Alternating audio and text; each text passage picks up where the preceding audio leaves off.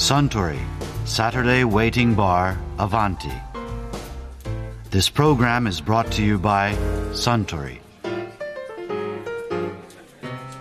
ああスターテラ・シュバルツカツをドイツのワインとは珍しいご注文ですね。そう黒猫の絵柄で有名なドイツのワインあというのもね23日から三菱一号館美術館でカンディンスキーと青木支店という美術展が開催されるんですが私はその展覧会がとても楽しみでね。あ、その展覧会は確かドイツにある。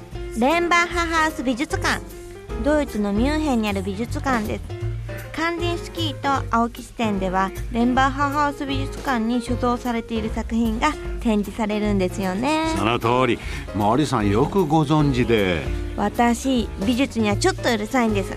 初耳です。ああ嘘です。たまたまネットで見ました。展覧会ではカンディンスキーをはじめとしてミュンヘンで制作をしていた画家たちの作品を見ることができるそうです今年は何かとドイツという国に触れる機会が多かったものですからこの展覧会も楽しみにしているんですよ。今年はドイツ再統一20周年の年でしたしね。ワールドカップでもドイツは検討していましたよね。そうそう。いつになくドイツという国についてのお話を耳にする機会が多かった気がします。あそうだ。ドイツといえば以前雑誌「エンジン」の編集長の鈴木正文さんもドイツに行かれた時のお話をしていましたね。ドイツって素晴らしいですよね。空港降りてまずレンタカーみんな新車じゃないですか。あそうです、まあ、あのヨーロッパはおそらくアメリカもほとんどはそうだと思いますそれはプロモーションだから。あなるほど。つまりディーラーに行って試乗するのと一緒なわけですよね、うん。興味あった車をこの際借りとこうと、うん。でよかったから買おうというようなきっかけにしようとしてるわけですね。だから新車じゃないと意味がないんですよ。だってそこで印象の悪い車だったらばもうずっとその印象が残るでしょ。なるほど。最低の車だなってことになるわけじゃないですか。3万キロ5万キロ乗ってるぐらいだったら、ね、あんなものは絶対買わない方がいいってね自分でも思うしその思ったことを人に伝えますよね。うん。だって彼らは年がら年中自動車の話はしてるわけだから生活の道具ですからね。大体何年かで買えるわけだか特にドイツってなんか僕乗って3000キロ以上の車って見たことないんですけど。ら多分1万キロ内外ぐらいで、うん。っていうか3ヶ月とか半年とかで変えていくんですよ、なんか1000キロとか600キロなんていうのばっかり、えーニューモデルは一番最初に下ろすのはレンタカー会社なんですよだからそれはレンタカー会社もあんまり長くいろんな人に乗られてくたびれちゃうとリセールバリューがなくなる。そういうことですよね。新車のうちだったら大量に買ってるから安く買えてでまあ5000キロぐらいでポンと売るんだったらそうですそう結構いい値段でそういうことですよね。ビジネスのスキームは違うんですね日本とね、うん違いますよね。日本はたまたま自動車を持ってないとか、あるいは行った先でん。使うためにできるだけ経済的にとにかく移動の役に立てばいいっていうね、まあ、それぐらいのことしか考えてないんじゃないですか？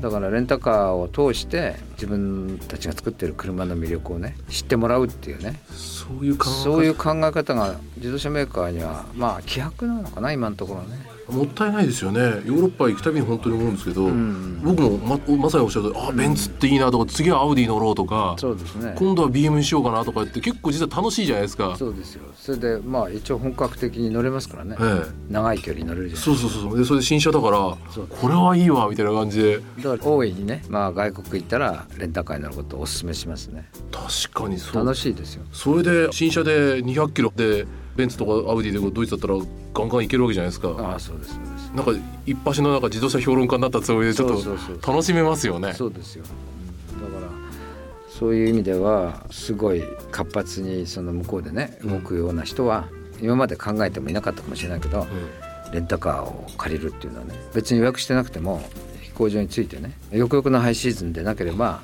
いきなりでもね何かありますから。そうですよね。で日本にない組み合わせっていうのがたくさんありますから。やっぱりここ10年ぐらいのトレンドっていうか78年ですかね。ドイツに行くとディーゼル車ばっかりで,、そうですね。レンタカーでディーゼル車っていうので最初ショック受けましたけど、ああれはまあディーゼルが今普通ですね。普通ですよね。ガソリン車って言われると向こうがちょっと困っちゃってちょっと待ってみたいな感じになりますよね、ディーゼルもなかなかいいですよ。いや今はいいのは分かりますけどやっぱり56年前になんか S クラスでもディーゼルとか言われるとちょ,、ちょっと待ってくれよみたいな、俺せっかく頑張って S クラスに乗ってみたいなと思ってるのにディーゼルみたいな。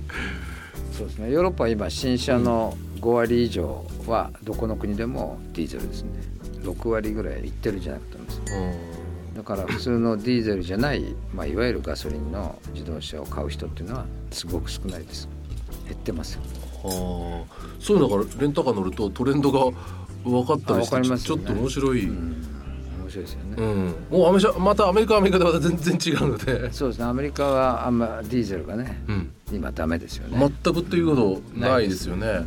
まあアメリカはまたまあアメ車もめったにねそんな長い距離乗れませんからアメリカに行ったらまたアメ車のレンタカー乗るのがいいんじゃないですか。そうですよね。で意外とトヨタのカムリとかああいうのは高い値段になってですよねレンタカーでもねあ人気なんだなと思って。う、うん。んあっちはねちょっと毛色が違いますからね、いアメリカの車はでもいいですよね。やアメリカのでやっぱりアメ車っていいなって思いますね、この大きさやっぱりいいなみたいな、そうそう全然大きくないしね。うん、そうそう大きくないの。アメリカで乗ってると全然あの幅2メーターが全然普通みたいな感じですよね。あそうですね。でアメリカ人もあの大体普通の人はのんびり走ってますからこっちから行ってもあんまりストレスがないでしょ？そうですね。ヨーロッパの勝手が違いますよね。ヨーロッパはお国柄が全然違って、やっぱりイタリアとかフランス行くと結構神経使いますよね。レンタカーで走ってたりすると、っていうかまあまあなんていうの普通の人がすごく飛ばすじゃん。全然イタリアなんかの南の方だとカーブの先が見えないのを、まあ、ブラインドコーナーって言いますけど、はい。そこでも追い越しかける人がいますからね。そうですよね。ね。ドイツとはそういう意味でチャレンジャーはそんなにいないですよね。ドイツは一種の監視社会ですから、まあ、速度制限がまあないところではいくらでも出していいんですよね。だけどそれは一番左つまり追い越し車線うんうん。でしか出さないですね、右から抜いたりとかそういうことはしないですよなんかヒエラルキーすごく車によってありますよねあそこはなんか。そうですね。だから速い車がそういうところで来たらみんな避けるし大体追い越し車線をずっとベタで走ってるやつはいないんですよ。そうですよね。だから180とか200で僕も走ったことあるんですけどえポルシェの後ろくっついていくとポルシェがこう右に戻るんですよねこうやって。え戻ります。でここ変態でこうぐるぐるぐるぐるこうなんだよ。だから追い越しする必要がない時は右にない時なんですね。まあ、日本だと左側通行って言いますか、自分の左サイドに車がいれば右に行ってもいいんですが、いなければ速度と関係なく一番左に行かないといけないわけですよ。そうですよね。だからドイツで走る時って本当に気持ちよく200キロってその無制限のとこは出せるなそうですね。あのそその代わり速度制限あるとこは全員守りますね。130だと130、守りますね。うん、あれ守ってないとまた通報されますからね。あこういうけしからんやつがいるから取り締まれっていうね通報が入りますから一般道でもそうですよね。あの一般道です。田舎行くともう速度制限なかったら100キロになるじゃないですか、ええ。で100キロで走って突然70とか50とか出てくるとみんなビタッとその速度で走りますよね。あそうですね。であれも、まあ、街の成り立ちが違うんですけど、あのそういうの入り口近辺には監視カメラがありますからそれはやっぱり後でねちゃんと来るものが来ますよ。あそうなんだ。